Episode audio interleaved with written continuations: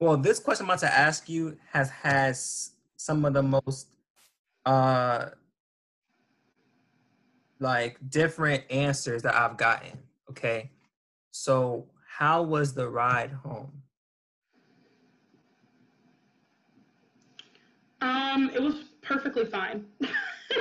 Like, I had my cool down period after we had finished handing out the protest packs, because you have to walk from there to another place. So instead of just, because we got an Uber there, and your Uber can't.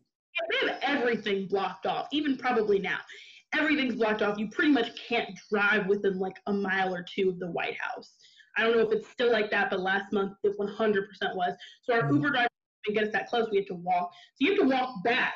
And instead of walking all the way back, we walked, well, we were close to DuPont. So we walked to a restaurant at DuPont to pick up some food. And so like my wind down time was a lot.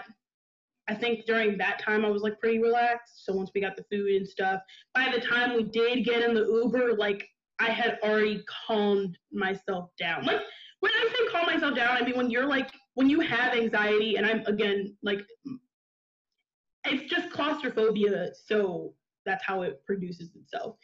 So, like, it's like a cool down period. Like, you don't just, like, get out of that environment that you were in and you're okay. Like, it takes some time for your body to, like, actually release, like, and say, okay, you're fine, like, everything's fine. So that time where we were walking and we were all talking, and that like made me feel better. I think if I was by myself, it would have been way worse. Like I don't think I would have been able to calm down and talk about normal stuff, but we had calmed down. I had calmed down. They were fine. But I was like, okay, cool. Like I feel okay. Like I'm fine. But I was nervous about walking around because there were a lot of police officers riding around. By the way, when I was at the protest, I didn't see any police officers. I only saw National Guard.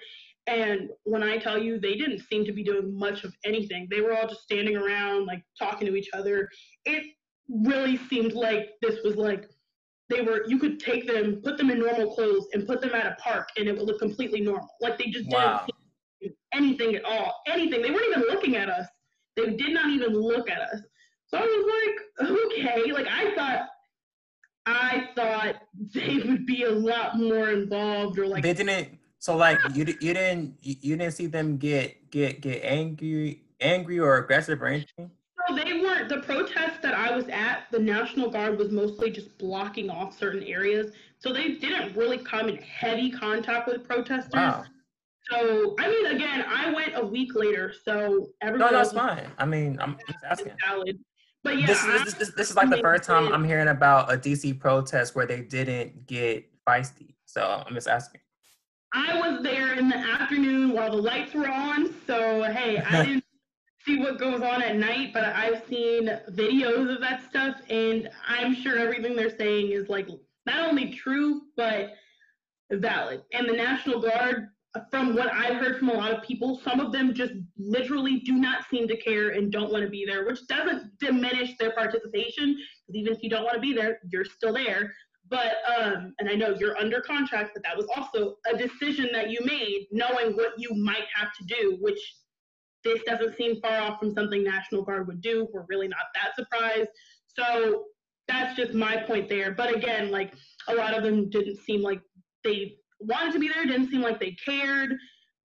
So I was just like, okay, like, but there, again, when we were walking around, there were a lot of police officers driving around, and that made me nervous, because I was like, they know where we're coming from. Like, even if we don't look like we were protesting, why else would you see like 3 black kids walking around in DuPont, like right next to where people are protesting? Exactly. So it was like, I felt like they knew what we were doing, and that made me nervous, because I was like, we're kind of, it's just the 3 of us. Like, who knows what could happen or what someone could do, and that crossed my mind. But as soon as we got in the Uber, I was like, okay, cool. Like, just take me home. I've been hearing about some protesters going missing. Yeah, that was definitely not. I would say that was a fear, which is, again, I'm not saying walking with people makes you any safer, but it possibly could. I'm not sure. I have heard about protesters not only going missing, but a few of them already died. So that made me nervous, and I don't know what to do to come back. So be safe when you're walking back from a protest. I do want to dive in a little bit more with like your claustrophobia later, because I feel like you're like really like passionate about that topic. So I do want to touch on it in a no. So because I think that like that's like a word for somebody who has that claustrophobia, like no matter what their race is or their gender or anything like that. Somebody might be in this and like they might be a little bit claustrophobic as well. Or it might be a lot of big claustrophobic as well. And they might, need you to really talk to them and really inspire them, because they can be a part of the movement just like you are. Yeah. And, but I'm going to get to that in a second. My next question is, I ask this question to everybody, and I ask it the same exact way. I want to preface it by saying that when I ask this question, I'm not saying that everybody that works for mainstream media news corporations are not for the people. I'm just asking the question. Okay. So has mainstream media and news corporations reported on protests accurately, and how so? Yes and no. But that mainly depends on what kind of media that you choose to, read and listen to. I would say most of the media that I have seen that has kind of been reporting somewhat accurately have been a lot of lower level news sources that don't get a lot of attention as it is. Like local. And yes, but I mean like very niche local. And I couldn't even tell you what I've been finding, because I don't even know the names of these. And I've mostly been looking at DC, Maryland, Virginia, but also like specifically like DC Northwest where I live, and then like Richmond where my friend lives, because he reports on what happens in Richmond and I read the media that he sends me. So that's how I get kind of my news. And I would say like lower level, they don't have anything to lose. They don't have corporations backing them. They don't need to have an opinion. They just need to say, this is literally what's happening. Even if you don't agree with Black Lives Matter, you can't go out there and be a non-biased news source with a camera and not videotape exactly what you see happening and say, yeah, we just saw people get pepper sprayed, get tear gas. You can't, that's what's happening. These people that aren't doing anything. Like that is, for me, what kind of helps me determine, okay, who's telling the truth? Because how are the two media sources that were in the same place saying two different things? Or one of them isn't saying something different, but they're not really telling the whole truth. They're not showing the real pictures. That, for me, is just kind of like, you're clearly, lying. Or, fine, downplaying what really happened. But I think that was really apparent during the situation where Trump went to the church, I think it was St. John's Church. He walked there, and the police officers that were there, in order to move the protest group out of the range of what Trump wanted to get on, video for his little walk. And I think we all know the story, he pepper sprayed and tear gas. Well, he had the police officers pepper spray and tear gas the protesters in order to move them along. And then someone said, well, if we're going with the literal reason why police officers do have pepper spray and tear gas, those are for crowd control. And if you have a peaceful crowd, explain why you had to do that to them, because Donald Trump wanted a photo op. And it was like things like that. Why are some news sources kind of like downplaying what happened there, versus some of them were like, yeah, they were pepper sprayed and then Donald Trump walked out because he wanted a photo op. And then some of them were like, Donald Trump wanted a photo op, and I think there were some protesters there, but yeah, like it just didn't seem like, I don't know, it just seemed like a lie to me. Right. Or something, not even a lie, but something to make people feel better that read about it, so they don't have to be like, oh my god, those poor protesters. Like, you don't want to humanize them, So if you, you know, listen to media that doesn't humanize them, then it makes you feel better, in my opinion. Mm. That's a bar, rapper Bria. Now, I do want to ask a couple more questions. I don't want to take up all your time. I know you're like really busy. You know what I'm saying? So, and like, by the way, like, I'm agreeing with you, but like, I think that like you're saying a lot of potent points, and I feel like I can't really add a lot to them. So now, so what? Okay, I'm about to preface this by saying that systemic racism, I don't see with systemic racism going anywhere while I'm alive, okay? But I'm gonna ask this question in terms of like the long term after I'm dead. So like kind of like the work that needs to be done now for the future. So my question is, what can we do to end systemic racism in our society?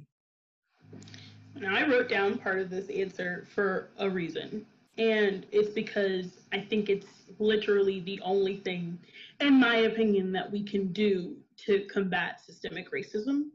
And it's that we have to continue to fight for those that are more oppressed than us. If everybody takes the time to find the most oppressed person in their community or the most oppressed group in their community and does everything that they can to remove that oppression from that person, then none of us will be oppressed. Nobody can be oppressed if we're all doing that. And when I say that, I'm talking about very specific things. I'm talking about I'm talking about transphobia, homophobia, ableism, and colorism. Those are the most important things to me, because and those are all derivatives of racism, by the way. Very much so. Every single one of them is derived from white supremacy. And if we think about it, anything that we're doing to save our personal selves from being oppressed is not going to help, because I'm, as you can see, a light-skinned Black woman who doesn't experience the same oppression as a dark-skinned Black woman. If I'm not willing to take the time to admit that and protect darker-skinned Black women and going out of my way to do that and admit that it's something that goes on, then I'm not fighting for, you know, to keep them from being oppressed. I'm not doing anything to help them. I'm just doing something for myself. And that's where everyone's going wrong here, is that we're like, we're fighting for Black people. No, we're fighting for the most oppressed group of Black people that exist. And then we can all be free, because you can't, it's not fighting the system. The system hurts the smallest groups. The system hurts Black people that experience transphobia, Black women that experience colorism. The system hurts those people far more than they hurt me. I'm a straight, cis, light-skinned Black woman who doesn't experience any form of ableism. So me fighting for me is not me fighting for justice, it's me fighting for me. And these groups, I mean, it's true. These groups that we need to start advocating for more are so important. And why are they the most important? They're the most important because they do the most work. They do more work than we do. And people get really confused when they hear that they do more work than us. And I'll explain why. They do more work than us because they're more oppressed than us. They have to go through more in order to release their oppression than we do. So they have to work harder. So if Black trans women are working harder than me, then I'm not doing enough.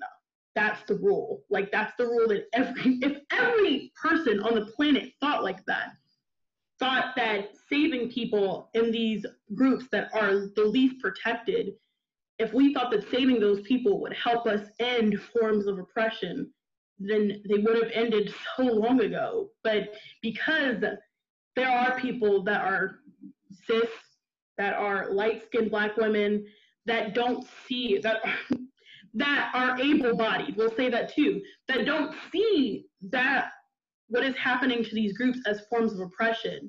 They don't see that as forms of oppression. And if you can't see that as forms of oppression, how can you expect somebody to believe everything that you're saying about getting oppressed?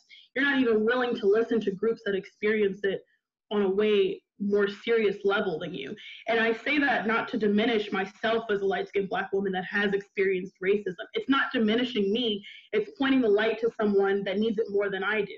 And that's what needs to be done. That's the only work that I think needs to be done. So any Black person out there that, you know, is homophobic or transphobic or doesn't think that these people should exist and dehumanizes them is really just dehumanizing yourself, because the oppressor really doesn't see us as any different, you know, in a way.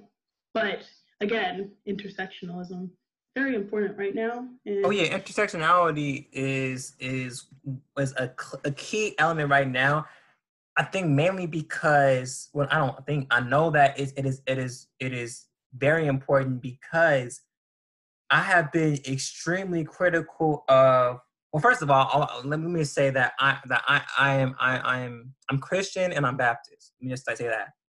However, I've been extremely critical of the Southern Christian Baptist theology and movement, because they have been, for years until this day, they have lacked women's leadership, and they have pushed out the LGBTQIA+ community for decades. And so, like, the thing about the, I don't want to just limit it to like the Black Lives Matter movement, because I think that we're acting for more than just our lives just mattering. But like the movement that's like going on right now, I think that it is different than any other movement in America, because the movement is headed by individuals that believe that all Black lives matter, not just heterosexual Black lives matter. Not just Christian Black lives matter. It is all people that are. I have to go to the bathroom really badly, so I'm gonna go to the bathroom. Okay, you don't. Sorry, okay. I'll be right back. I ever did that, so this gonna stay in. Anybody ever just use the restroom right in the middle of the thing? Wow. Okay. If I have a sponsorship, I'll put it in right now. But yeah, so I'm just waiting for her to come back. I never had somebody just use the bathroom right in the middle. She said, "Hey, oh, that's cute, but I gotta pee." That's crazy. She better wash her hands too. If her hands come back wet,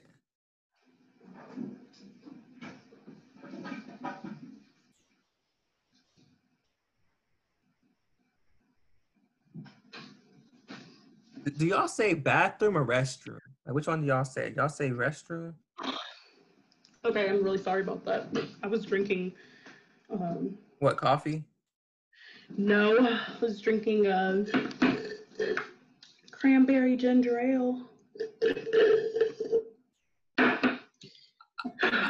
I've never had somebody just use the restroom right in the middle of, you know what I'm saying? My bad. Oh, that's cool. Oh, like, oh, that's cute, but listen, I've used the restroom. I really had to, like. She went, used the restroom. Did you wash your hands? It's COVID, like. My hands are clean. It's COVID, but hey. Some folks be like, well, I ain't going outside, so why should I wash my hands? I have definitely heard people say that, or say they don't have to wash their hands for 20 seconds because they're in the house and they haven't left. I was just like, if you make it a habit, then how do you even think like that? I don't understand it. Then anyway, and that just threw me all the way off. I'm sorry. Hey. You were talking about the leadership. Use the restroom, huh? You were talking about the Black Lives Matter leadership right now and how. Oh my God! So like that's the reason why like the movement right now is so important, is because we are saying not just, you know, we have women in positions of power that are advocating for all Black lives. We have people who are not heterosexual that are in positions of power in this movement that are advocating for all Black lives. And so I think that is, well, I don't think that. Historically, that has been different than any other movement for civil or human rights for Black people in the history of this country. And so that's extremely important. There's even people that are still living right now that are older that still don't even believe that women should have leadership roles, that women should have their own, you know, their own, period. And so literally, like, that is very, very new. It's a very, it is a wonderful step toward progress in our society, but particularly in the progress of fighting for equity for Black people, right, and for our mental stability, for our ownership, for our legacy. Now, my next question is, what keeps you hopeful that our descendants will live in a better world? What keeps me hopeful is the change that I see within our own generation. The older I get, I don't want to say the more accepting people are, but it seems like people are not willing to take no for an answer. We're not willing to be accepting of the things that our parents taught us just because that's what they taught us. You know, we're willing to question things, to learn more. And I'm not speaking for everyone because I'm sure there's plenty of people who aren't willing to do that. But I think that us being the starting point, we're undoing a lot of the generational things that have come up within our parents. Like the things that don't protect, you know, these protected groups we were just talking about, these groups that deserve the most protection. Our generation is saying, no, listen, they actually do, because we should be protecting LGBTQ. We should be protecting dark-skinned Black women. We should be protecting people that experience ableism. Like, those are the people that we should be surrounding ourselves around. And I don't think everyone in our generation is on board yet, but I'm saying we're taking this a lot more seriously than I think some older people were willing to go. A lot of them, I don't want to say think, but a lot of them are willing to just pretend that racism is over because Martin Luther King showed up and died. They really think that, like, that was the end of what we needed to be done. And I don't think that that's fair. And I hope that if I ever do have kids one day, that I'll teach them that what I did isn't the end either. And it's not enough. What I did wasn't enough. Like, you have to do more, and you have to teach your kids to do more too. Like, I think that our generation is very different, especially because we have the internet and things like that. My mom had no idea what was going on during these protests until I started sending her videos of what was really happening. My mom was talking down on looting, and I explained to her the purpose of looting, the meaning behind looting. Looting is literal, but it's also very, very symbolic. And I had to explain those things to her because she was listening to the media vilify these groups. And she was like, well, I don't agree with Black Lives Matter if that's what they're doing. And I'm like, no, this is what they want you to do. They want you to turn your back on our generation because we're doing something different. They don't want to talk about what we're doing because in my opinion, it scares people in power. Our generation really scares them. Even us questioning, like, for instance, again, you don't have to like politics, but our generation is questioning Democrats because we're starting to kind of realize if this is systemic, like we're saying it is, then that means that they're a part of the system too, and they stand to benefit from white supremacy too. So we have to talk about that. My parents, they're not willing to talk about it. My mom doesn't want to talk about, and I love my mom, but she doesn't want to talk about Joe Biden a lot because we're in that stage where people are like, well, he's the only candidate. Like, yes, he's the only candidate that maybe if you're a Democrat, you can vote for in this situation. Yes, but when he's in power, we have to do our job. We have to question it. We have to say what he's doing is wrong. We're not going to sit by and agree with it just because he's a Democrat and he's on the liberal side. No, that doesn't mean that his views align with ours, and that can still make him a very dangerous person. So I think, again, with our changing generation, we're starting to question the government in a way that no one else has. And that's needed. Like that amazing. Education. When somebody had, I don't really care about how many degrees somebody has. If a person can ask good questions, that requires a lot of critical thinking. That requires a lot of good education, and not just formal education, but just, you know, informal education as well. And so I firmly believe that when you get more formal and informal education, then you ask better questions and you critique a lot more. You critique a lot more because you have a better understanding of society, of the world, of your particular field. So would you credit our generation and our shift to education? Is that what you would say to us learning more and being more willing to be educated? So I don't know if you know, but like my main thing is what's more important to me than any other aspect of society is education. Arthur believes that like the most important aspect of society is education, and particularly grade school education. What you learn in grade school really sets the trajectory for the rest of your life, basically. Like for most Americans, for like the vast majority of Americans. And so I firmly believe that how I learned about European history is very important. How I learned about math is very important. How I learned about health and sciences and services and health services, that's very important. The mental health services that my school had is very important. The activities I remember having with my professors are very important. Like me learning about business in school, financial literacy, that's extremely important from like, so like when I say grade school, I'm talking about like K through 12, okay? So yeah. K through 12 education is really the, matter of fact, most people in America only have grade school education. And so, if you think about it, those in general are foundational because that's when we're developing the most, and that's when. Oh yeah, of course. Yeah, right. You know, like Dr. Erickson, the stages of human development.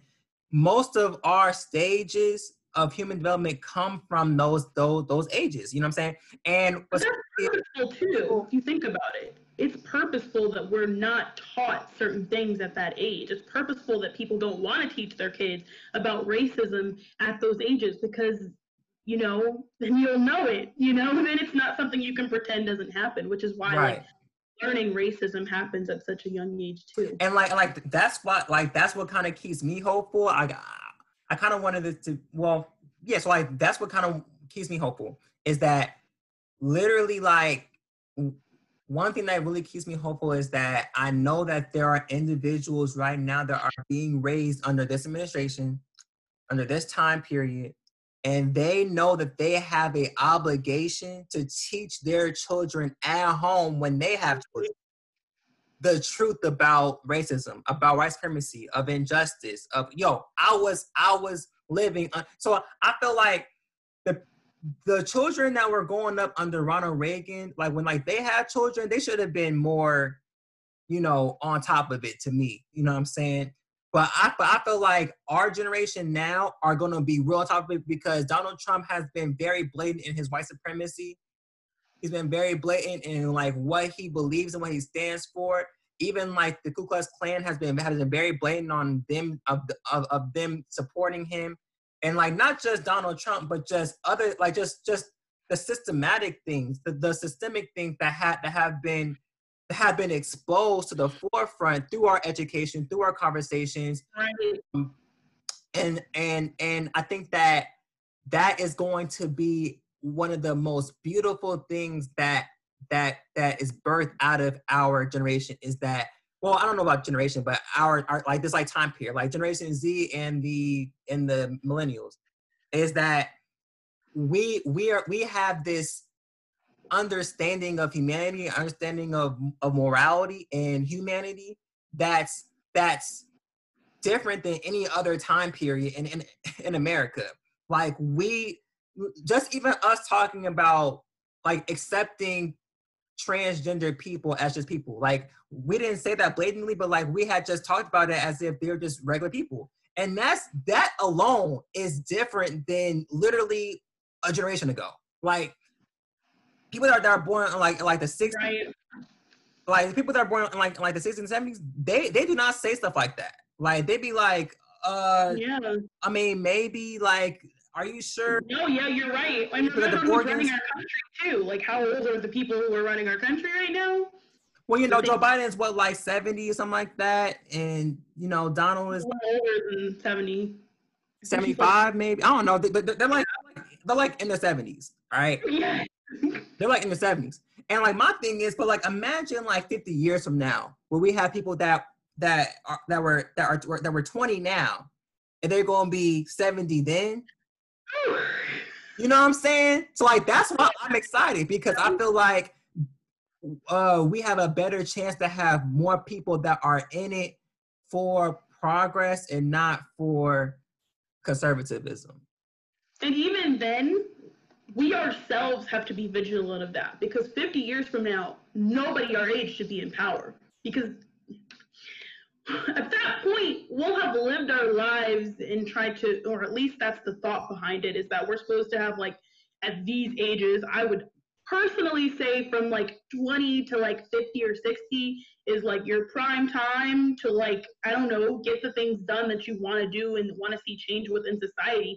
But at 70, if we're 70 and we're in power, then we've done something wrong. Because we should be allowing the next generation during their prime time to get the things done that they say need to be done, and then so on and so forth. So personally, we should really be like, if we're questioning the people that are in power right now, because so like 25 years from now. Yeah, 25 years from now. I think, like I said, 50, maybe, yeah, fine. 50 is like stretching it. We bragged about our youngest president being like, you know, like in his late 40s is like really weird to me. It's just like, why are we not saying that we shouldn't be happy that someone that age became president? I believe it was John F. Kennedy. But my point is that Kennedy was great, man. That man. We can't celebrate too much. We need to like remain in focus and remember what the people that are in power right now are doing wrong. And one of the biggest things that they're doing wrong is running for president at 70 years old, when nothing is going to affect them at that point. Nothing that they do that's going to last over time is going to have any effect over them, but we're allowing them to make decisions for people like us. That should be something that we're like questioning. And then once we get 70, we should be like, okay, we need to stop. We need to hop off this totem pole and let the people that are younger, that see something wrong in their own generation, take power and do what they need to do to correct it. I think that part of that, so I'm pushing back a little bit, but I think that part of that is because of people's just the resume, man. Like the resume of like, the nominees were substantial, and like they needed years to build up those resumes. You know what I'm saying? Now, not Donald, but people like I partially agree. I mean, even with like John McCain. You know what I'm saying? I think about it like this: was if it takes that long for you to be able to build a resume, that's a part of us. But thinking, it's for like the president of the United States of America. Like, hold on, it's about who we deem is worthy of that kind of power, right? Correct. In a way, like that's who we deem worthy of that kind of power. We're making our resumes so long that they have to be 70 in order to get there. I don't want a 70-year-old making laws about my body, about what I should be doing with my time, about how much I should get paid. Okay. So they've already reached that point in their life. Not saying that the resumes don't matter, but I'm saying like we should question at what point should, like what length or what amount, what things should be on a resume that could be there. And if we're not even allowing people our age to have any kind of power, like we're celebrating young mayors and things like that right now. So like, here's like, so like, look, here's the thing. I totally agree with you. I'm just asking that question because that's a question that I'll ask myself. Go ahead. You go ahead. I was gonna say that, like, I love AOC, like Alexandria Ocasio Cortez. I love her. She is a representative in New York for this 14th congressional district, and she is awesome. She supports the right bills. She has the best perspective on a lot of these issues. She's very well educated, very well developed. She went to Boston University. She has she's like multilingual. Like she's like awesome person. Okay. And she's a scholar, and she's just down to earth. Like, so she's kind of like Elizabeth Warren, but like not as catty. You know what I'm saying? Kind of like that. So like that's basically like how she is. Now, she's 30 right now. Like in 2020, she's 30 years old. Yeah. In 5 years, she'll be eligible to run for the president of the United States of America. Yeah. So I think that she would, and she's like a Democrat, just to throw that in. Now, I think that she would be a very good person to run for office, like, very young. You know what I'm saying? However, I don't think a lot of people would understand that because her resume, like the length, just like let's not consider just like the quality of it. A lot of people don't really value the quality over the quantity. Some people just see a lot of things like somebody did, or like a whole bunch of years like somebody being in like a specific. But that drives home my point even further. Right. That's what I'm saying. I'm like agreeing with you, like saying that literally a lot of people are not seeing, okay, we have to look at the quality of what these candidates have done. And like a lot of these young people's quality, the things that they have been doing on a qualitative standpoint and not on a quantitative standpoint have been necessary for. Right. Like they have done things that qualify them to run for the president of the United States. And they've proven themselves the point, you know, because, hey, we had chose 35 years old for a reason, you know what I'm saying? You know, like maturity and all that, you know, having a good, you know what I'm saying? So they have proven themselves, they're eligible. So I feel like people like AOC or even like, you know, Ayanna Pressley, you know what I'm saying? Who's the lady in Georgia? Like the heavyset lady, I can't remember her name. I know who you're talking about. Yeah. I forgot her name. Damn, I feel bad. But anyway, yeah, so there are plenty of people who can, I mean, I even like, I can't remember people's names right now. That bathroom break threw me off. That bathroom break, like I was in like the mode, and then you were like, yeah, psych, and then you just, what's his name? I can't remember, but anyway, there are people that are in positions of power right now on like a, you know, on like a district level and like a state level, governors even. I mean, hey, governor of New York. He doesn't get too many claps, but yeah. Kumo. But this is actually something that my boyfriend said that I have to agree with, is that we have to be careful about giving out hand claps to, you know, people like. But look, Kumo is 62. You see what I'm saying?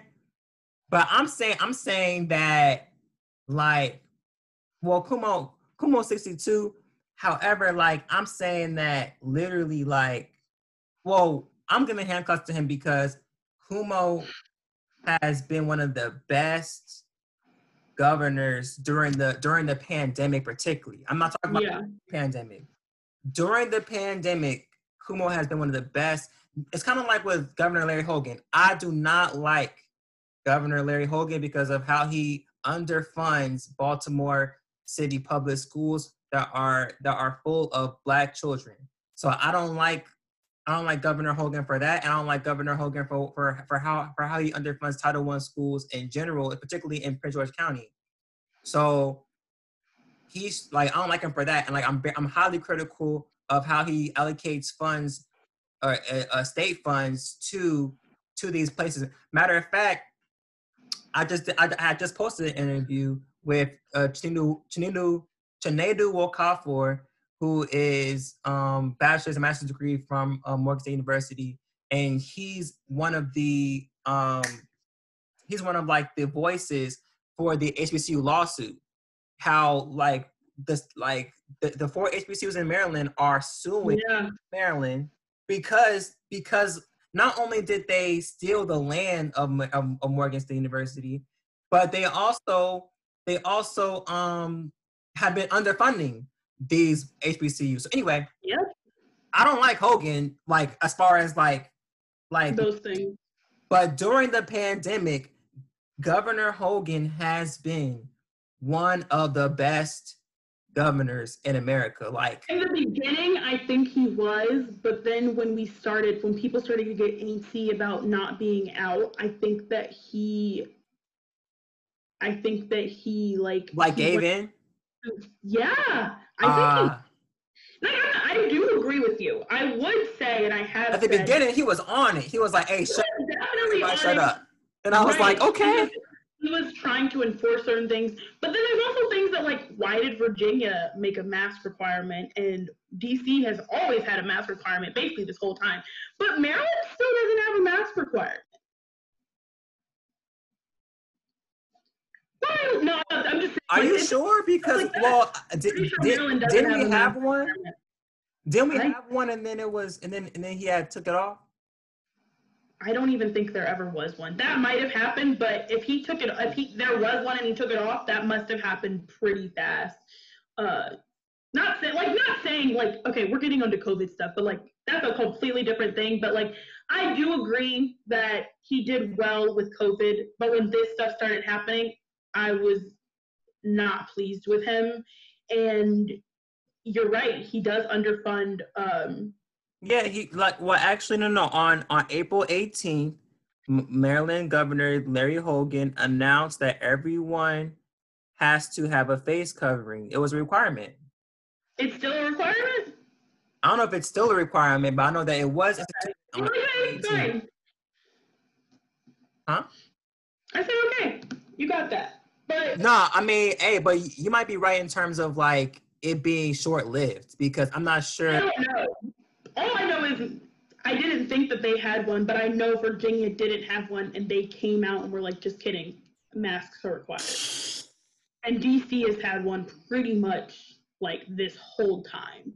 My thing is, it's funny to see people with like a mask on, but it's only covering their mouth.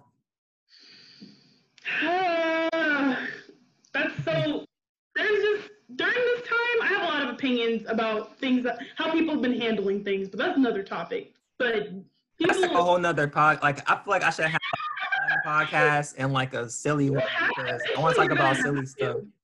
Because let's we need to talk about how, like, 10 years from now, when some of us have kids, we're gonna be like, yeah, people had to wear masks to save their lives, and they protested to not do that.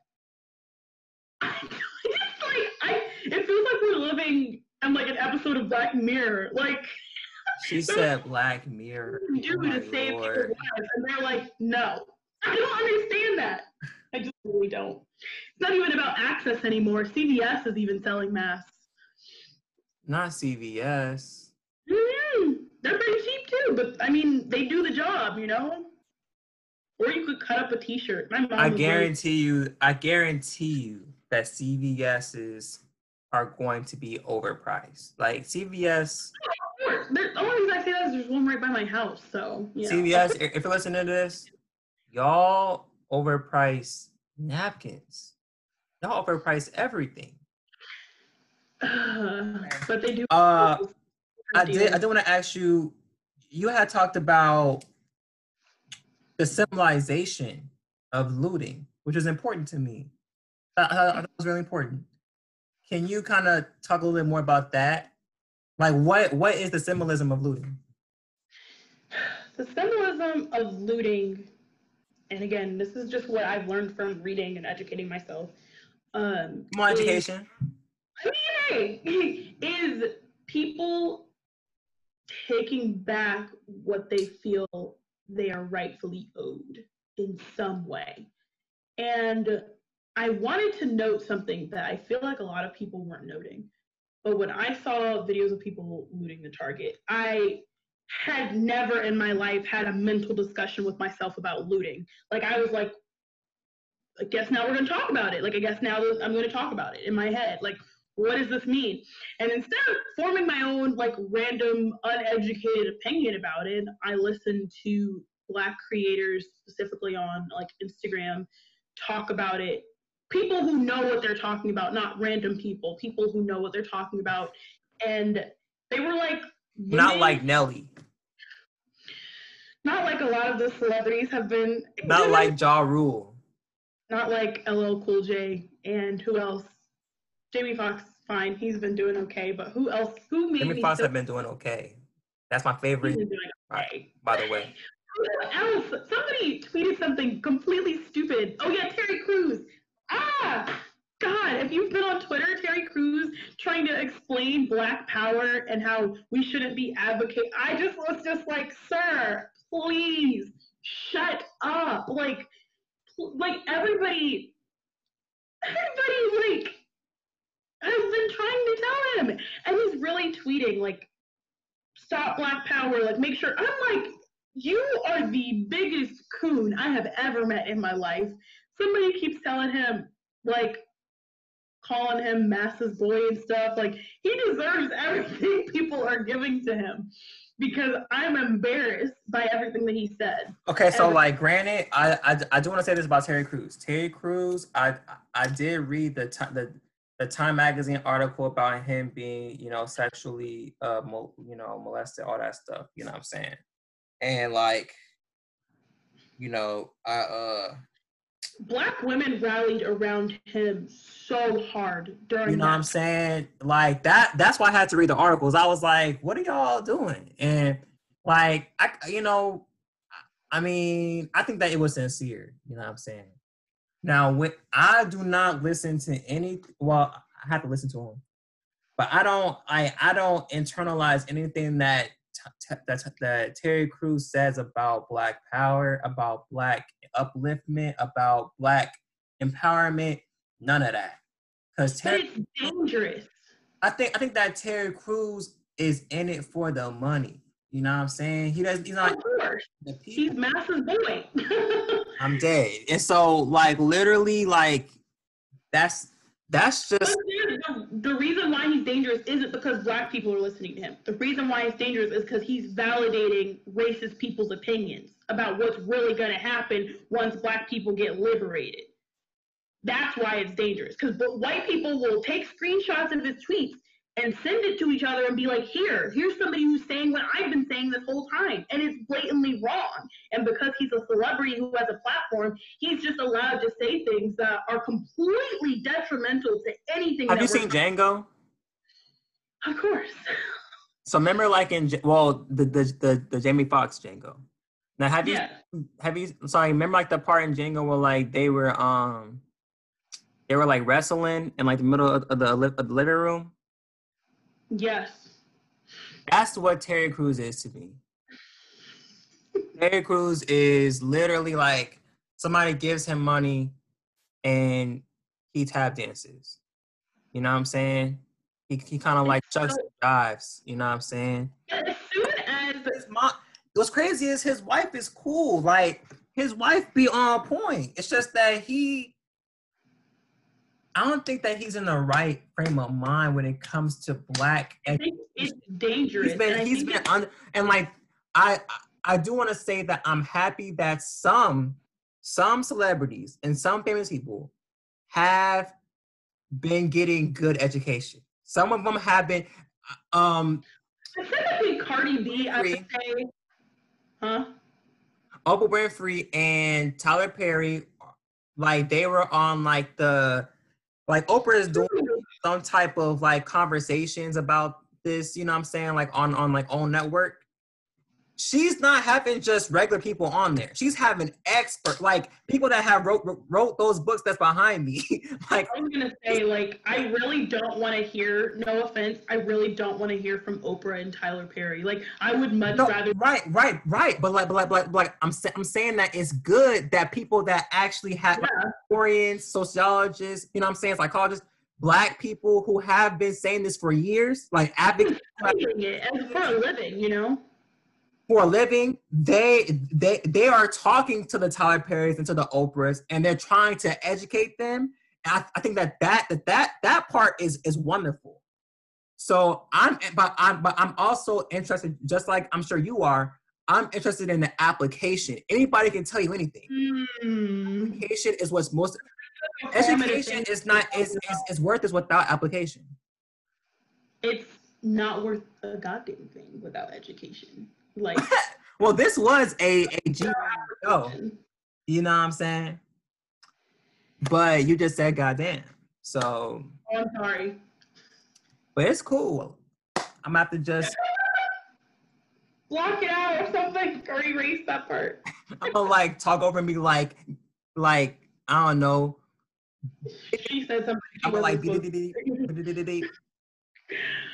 yeah, like I think that's what I've been saying. Like, instead of like, okay, how do I say this? Instead of me trying to come up with my own opinion about everything that's been going on without being educated. Like, of course, it's good to form your own opinions, but you have to form an educated opinion. And when I say educated, you should not be listening to white people educate you on Black experiences and Black history.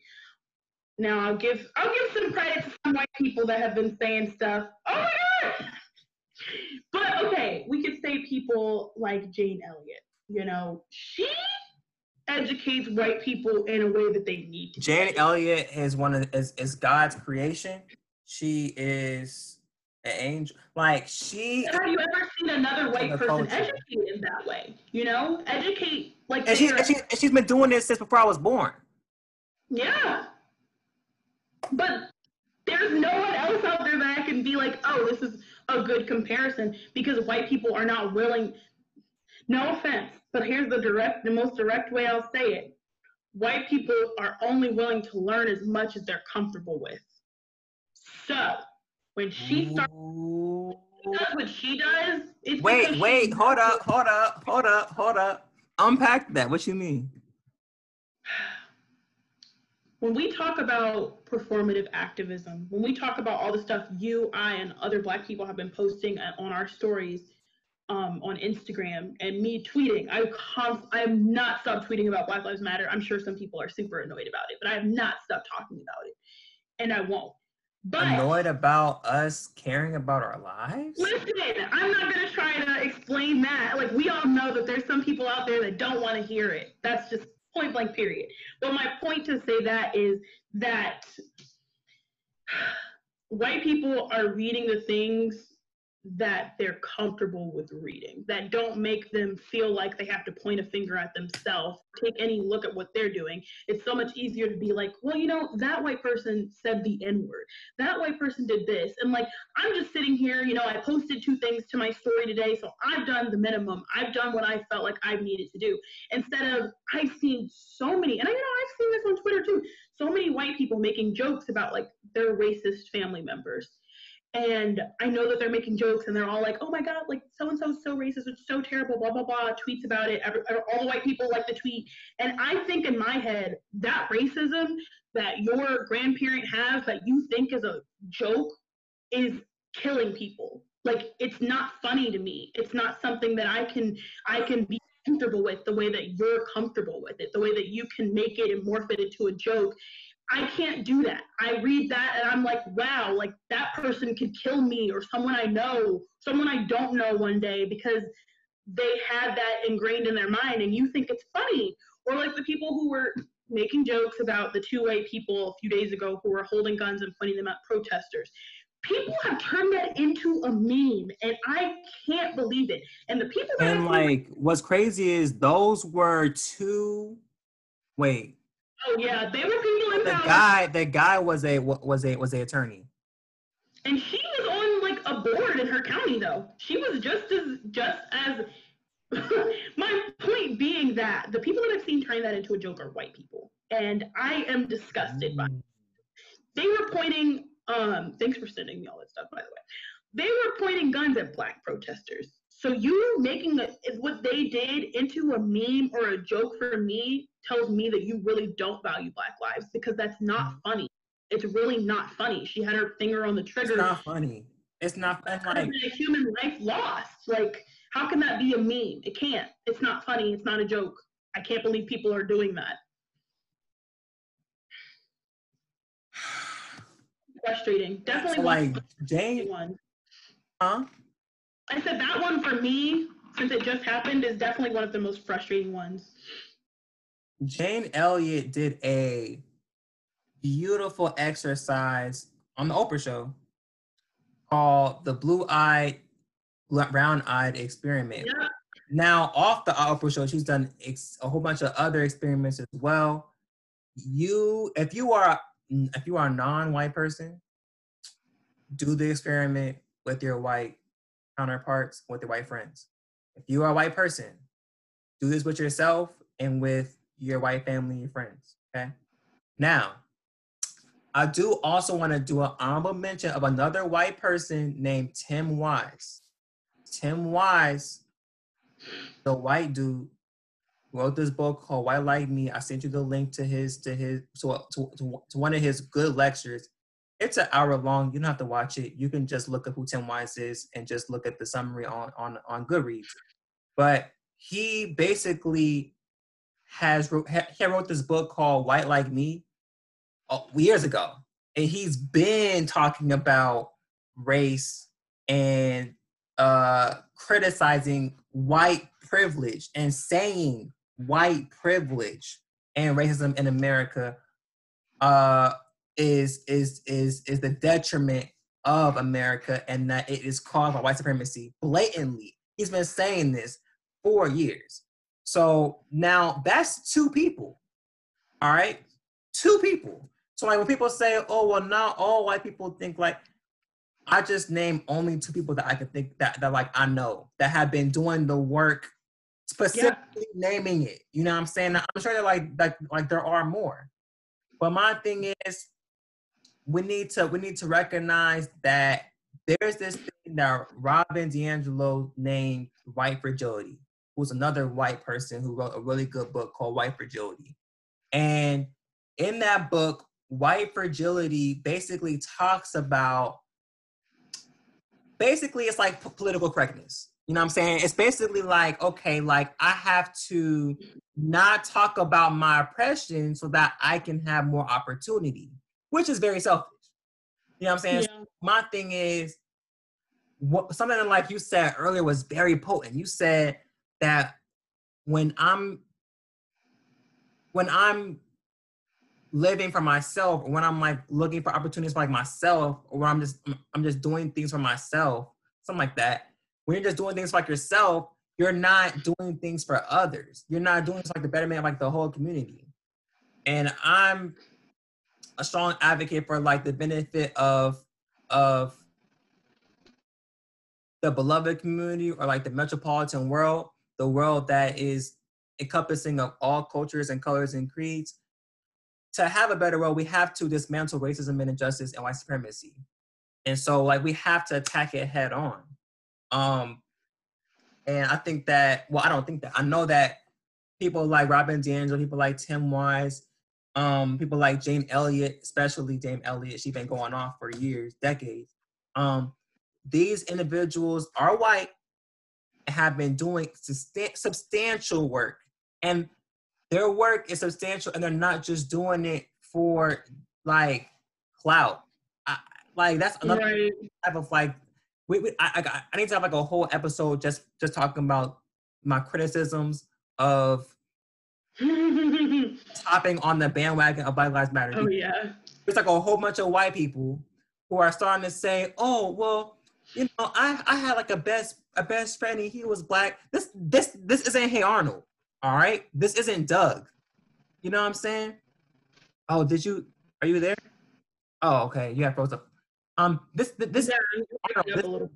isn't Doug, you know what I'm saying? Like, you aren't Angelica. This isn't Rugrats, all right?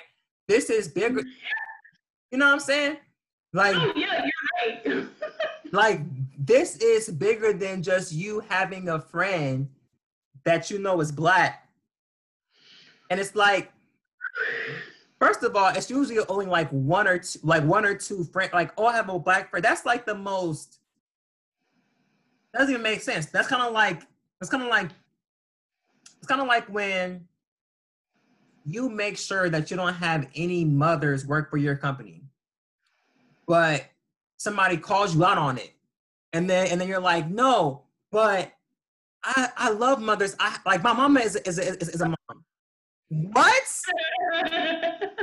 What? Like, that's how much sense it makes. It's like, no, it doesn't make any sense. My Black friend, white friend that I in a way I grew up with her, you know. I remember talking about racism with her 2 years ago, and she told me, and it was over a post about someone who happens to be Candace Owens, who she reposted on her Facebook. And I knew she was a Republican. I've known that the entire time we've been friends. But I'll go in and say, I basically called her out. I was like, hey, can you delete this? This is racist. And she pulled that, well, I can't be racist because we're friends. And she had used that excuse before, and I'll never forget. I basically told her, I was like, literally never, ever, ever use me as an excuse for your racism, ever. Don't ever, because if you say that to me, if you say you're my Black friend, then that means you say that to other people as an excuse for things that you do. And a couple of weeks ago, I blocked her on social media, deleted her, because I just realized, like, we weren't close at that point, but I was like, even having you as a person in my phone is conflicting with my, like, thoughts and morals right now. You cannot be like that. And you know what? I tweeted about it, and I was like, hey, because everybody in my high school knows who I was best friends with. I was like, you guys should all unfollow and block this person because they're racist, and I have literal evidence of that. Screenshots of conversations. And, you know, I went back to check, like, literally 2 days ago, and all the same people who were talking about combating racism and getting rid of those people in your life, they were still following her, even after having liked my tweet, knowing who I was talking about. And I was like, I feel like some of you aren't really behind the stuff that you're saying. I'm not saying that unfollowing her is their way of doing it, but the fact that you liked my tweet, commented, and was like, oh yeah, I know who you're talking about, but you're still, like, following that person. It, for me, it was like, do you really believe the stuff that you say? Do you really believe that, like, you're doing the work to combat racism, but you're not even willing to unfollow and remove someone from your life that you know has been an instigator in this situation? It's like that kind of reminds me of a lot of white liberals. A lot of white liberals claim to be for the cause of justice, equity, liberation, things like that for black people. And then once it really comes down to you seeing them on a daily basis, are you really, really reading what they produce, or you really having an in-depth conversation with them, it's like they have the same deep feelings and deep beliefs that a lot of these white conservatives have. And they just don't want to be associated with it. They just don't want the name association. But they're okay with internally knowing that they have these prejudices. And that's not okay. That's not okay. You know what I'm saying? Now, that might be liberal, but that's not gonna make. They're missing the active in activism. That doesn't make you like a true activist. You know what I'm saying? Especially when you're not. You have to work harder to be. So look, I'm gonna end here. I'm not Asian American. You know what I'm saying? I'm not Asian American, but I know that Asian Americans, like, particularly like people of, like, from, like, Filipino descent, Japanese descent, these people, like, suffer from, like, a lot of things that I don't understand. You know what I'm saying?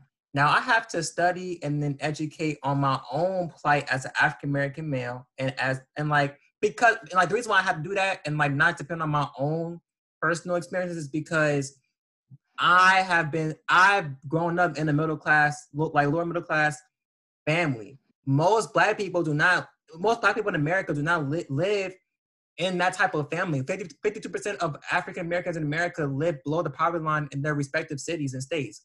And so for me, like, I know that, okay, I grew up in like a privileged household. So I know that my experience, even as a Black male, is different than how most Black American men go through. And then on top of that, I'll never fully understand the plight of a Black woman, or even like the good or the bad about like a Black woman. But I have to learn it and study it and things like that. That's just me particularly. Now that goes back to us saying fighting for everyone, though, you know. But look. So now, if I wanted to advocate for Asian American rights, right? If I wanted to learn them, so like let's say let me give a better example.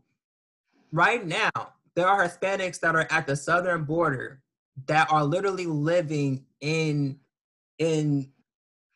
like aluminum foil. Like they're not even living in tents. They're living in aluminum foil with like their families outside in the Texas heat, like right now, you know what I'm saying? Getting baked up right now. Now they are being detained, like they're being put into cages. They have to eat their own feces. Like it's crazy, right? So what's crazy is if I wanted to be an advocate for them, I would have to study them. I have to have conversation. I would have to read about them. I have to be educated on what's going on there. And like the best thing for me to do is to talk to people that actually are there or that were there. That's kind of like the purpose of like this podcast, is like to talk to people that actually went to the protests and really experienced them. Now, that's the same thing that like white people have to do with Black people.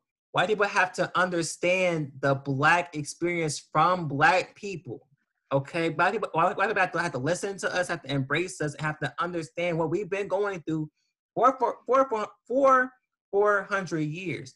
At first, it was blatant chattel slavery, but now yeah, we're from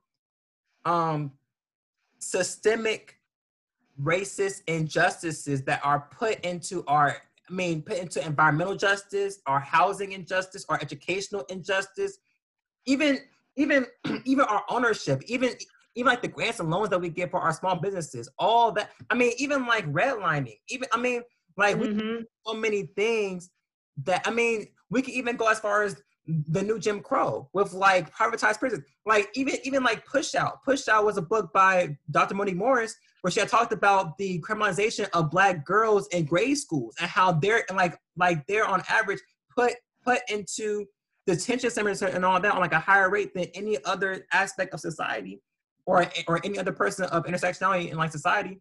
And that is not right. Even though Black women do not commit the same, you know, they're not more irate than white women. They don't do more crazier things than white girls. It's just that Black girls are looked at as more devious, more sexualized. They're looked at as more, like monstrous and things like that. And so because of that, we suffer from all of that too now, you know what I'm saying? And so like the thing is, white people have the obligation, like if you're really for like the cause of Black equity, Black excellence, like really like taking out all that miseducation and really giving yourself true education on the Black experience, which is by no way, shape, or form one-dimensional, you must educate yourself on it. I think that Black history must be taught in school. You know what I'm saying? It must be taught not in a Eurocentric perspective. We have to teach it from a perspective that comes from us, by us. You know what I'm saying? It has to come from a perspective of, okay, you know, I've lived this, my grandparents lived this, my great-great-grandparents lived this, and I'm getting a perspective of as many other Black people as I can in this country, and say, hey, right, this is what we collectively experience. its beauty and its flaws. You see what I'm saying? And so the thing is, the problem with Fox is that it's too much like oversimplification. With CNN, I think that a lot of times, or MSNBC, CNN, a lot of times it's too either dramatized or it's too it's too positive. It wasn't that good. So the thing is, we have to be honest. We have to tell the truth about the history, not just tell the truth of the history from the perspective of like the winners, but from the perspective of those who are marginalized, who have been oppressed, who have been suffering from systemic racism for centuries. Now, this has been a long episode. The Why You Protest podcast. I'll probably put it in two parts because it's long. So Bria is amazing. She's a wonderful human being. She's very intelligent. You know what I mean? She's gonna have like a very successful business. She's gonna be successful in like the business world. And I'm excited for like her growth. Bria Howard, where can people find you? Instagram and Twitter are both Bria versus the World. That's BRIAVS the World. And please THEWORD. Yes, what he said. Oh, ORLD. Damn, I didn't mess up spelling.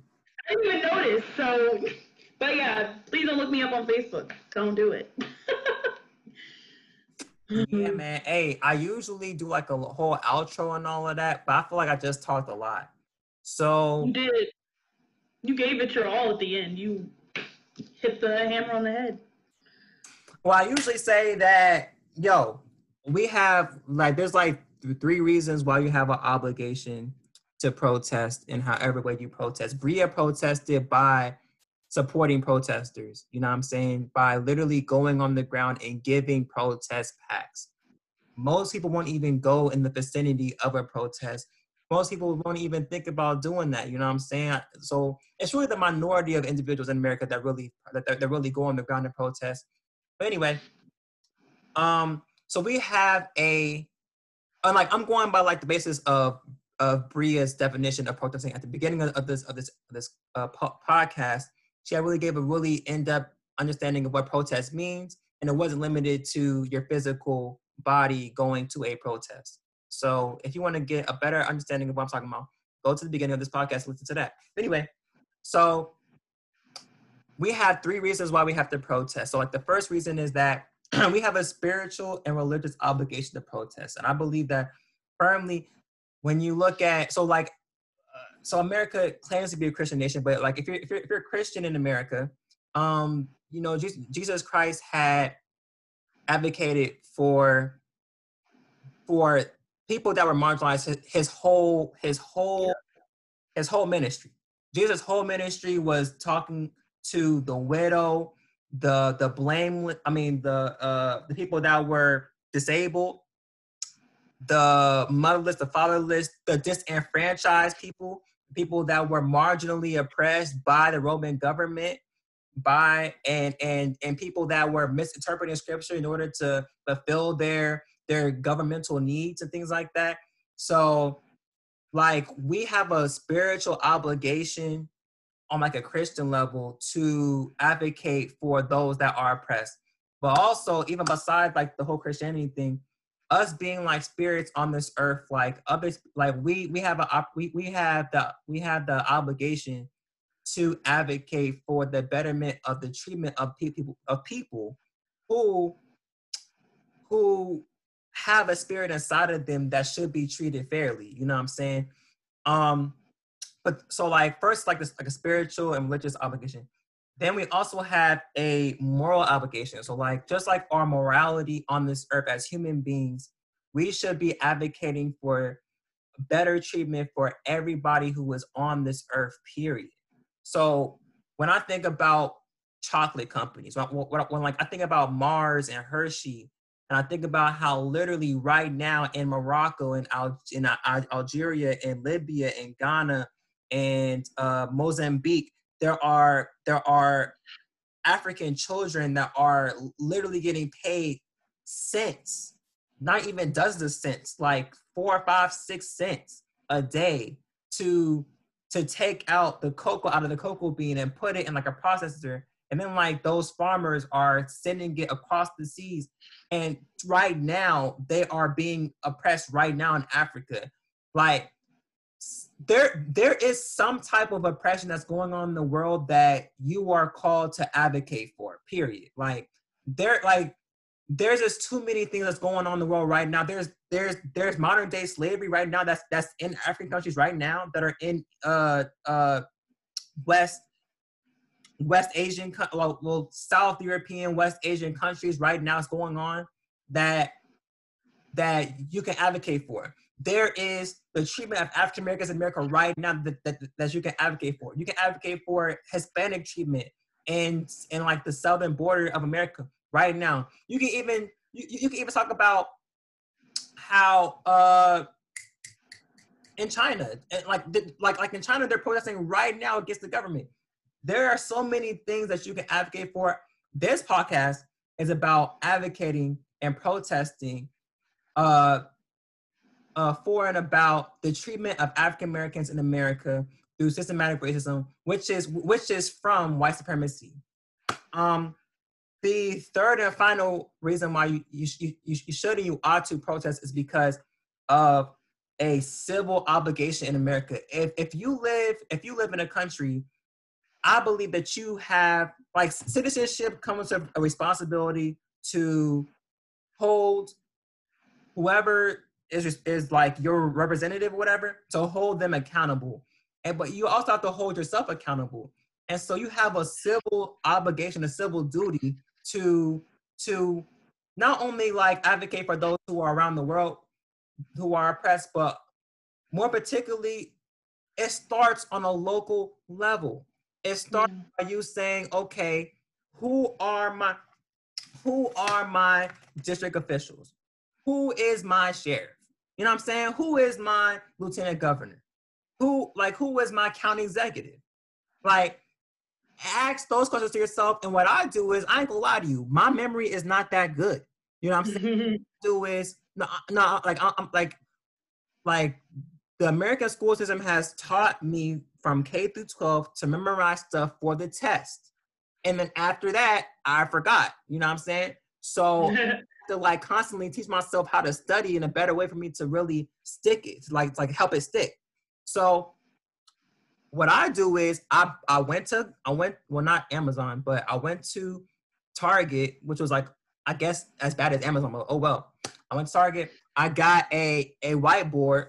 All right, I got a whiteboard, I put it on my wall, and I wrote down my representatives. And I'm learning my representatives. I'm trying to hold myself accountable by reading them every single morning so that I can memorize, okay, who are they?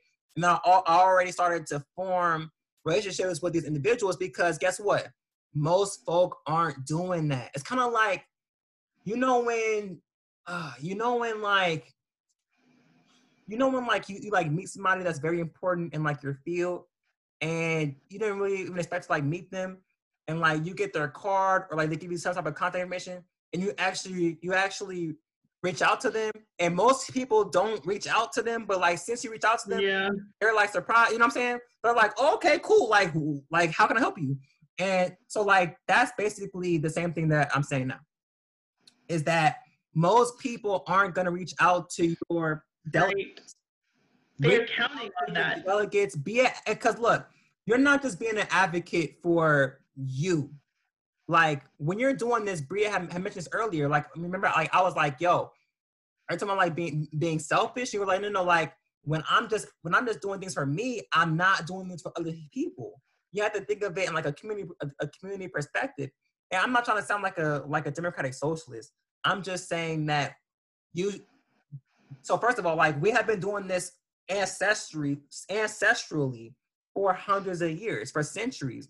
Black people have been sacrificing for the future for centuries. So that's just the first thing. But also, we should be looking at the future. So like, we should be looking, okay, what am I doing? What projects am I working on today and, you know, this week, whatever, that are going to have a substantial impact on the future for future generations? For Bria is doing it in the field of business. You see what I'm saying? You don't have to do it in the field of political science. You can do it in like a whole different field. You know what I'm saying? But it's just that it is important to understand that not only do we have a spiritual religious obligation, not only do we have a moral obligation, but we have a civil obligation to advocate for those who are oppressed, that are marginalized, that suffer from all these intersectional and like intertwining issues of race, of racial injustice and prejudice and systemic racism that have been perpetuated in society for centuries. What else I want to say? Okay, yeah, so like, it's like, although we're exhausted and we're tired and all that, we have been oppressed for so long, and we continuously see our bodies being castrated and beaten down and hung and all that all the time on social media and on the news. We can be excited because we know that this time period, the young people during this time period are really making some substantial efforts. We are really pushing, we are really pushing the limits to how far we can go with this momentum. And we are not letting this fire go out. James Baldwin wrote The Fire Next Time. People should read that book. And James Baldwin talked about this time period. You know, he had talked about this decades ago. And so, and James Baldwin also said, I'm going to paraphrase, but he said that I love this country so much that I have to critique her. So you have to, so we have to critique what's going on in today's society, because not only will it be a better society for ourselves, but more importantly, we have to work toward a better society for our future, for our descendants who are yet to be born, and some of them are yet to be even thought of. And so it is a pleasure to have this conversation with you, Bria. I'm long-winded, you know what I'm saying? You know what I mean? Like, if I was a preacher, you know what I'm saying? Like, I would just be Baptist, because Baptist preachers just, they'd be like, I'm almost done. And they'd be like 2 hours later. And so thank you so much for listening. Reach out to Bria. Tell her that, like, if we learn something from her, tell her that like you have learned something from her. Give her some love. Black women are the most disrespected, underrepresented, like, just like abused, mistreated people in America, hands down. There's no question about it. So, and what's crazy is they do the best in the respective fields, but whatever.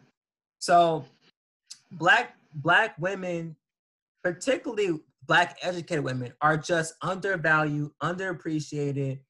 They basically get spat on by the system all the time.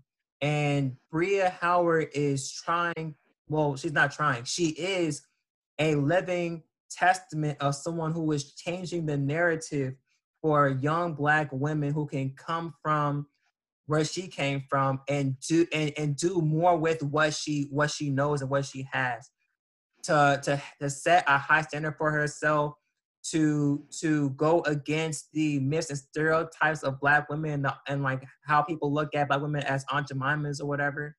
She is really dedicated to the uplift of the black community, particularly in the field of black business and ownership and finance. And so y'all reach out to Bria and y'all don't even have to like this. Y'all don't even have to subscribe to me. I really want y'all to really just reach out to her. I'm so serious. Like, if you're gonna comment and like tell her how much of a blessing she was for you, okay? Give her some love for real, because Black women need love all the time. I mean, she's getting love from like her boyfriend, you know what I'm saying? I understand that. And I'm not talking about that type of love. I'm talking about, you know, just like that support. And don't just do it because I'm asking you to really listen to the podcast.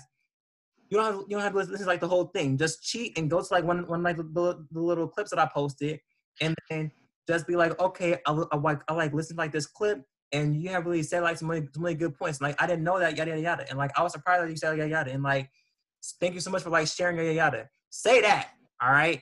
Tell her, please. Stay encouraged, keep the faith, keep striving, keep believing in yourself. You can do anything. Don't let anybody tell you that you can't do something, all right? Hate, don't hate, exfoliate, you know what I'm saying? And that concludes this episode. This was definitely part two. Thank you for listening to the whole thing. If you like skip to the end, I don't know why you would do that, but you know, if you skip to the end, just know that Bria is wonderful. Reach out to her. Look in the description.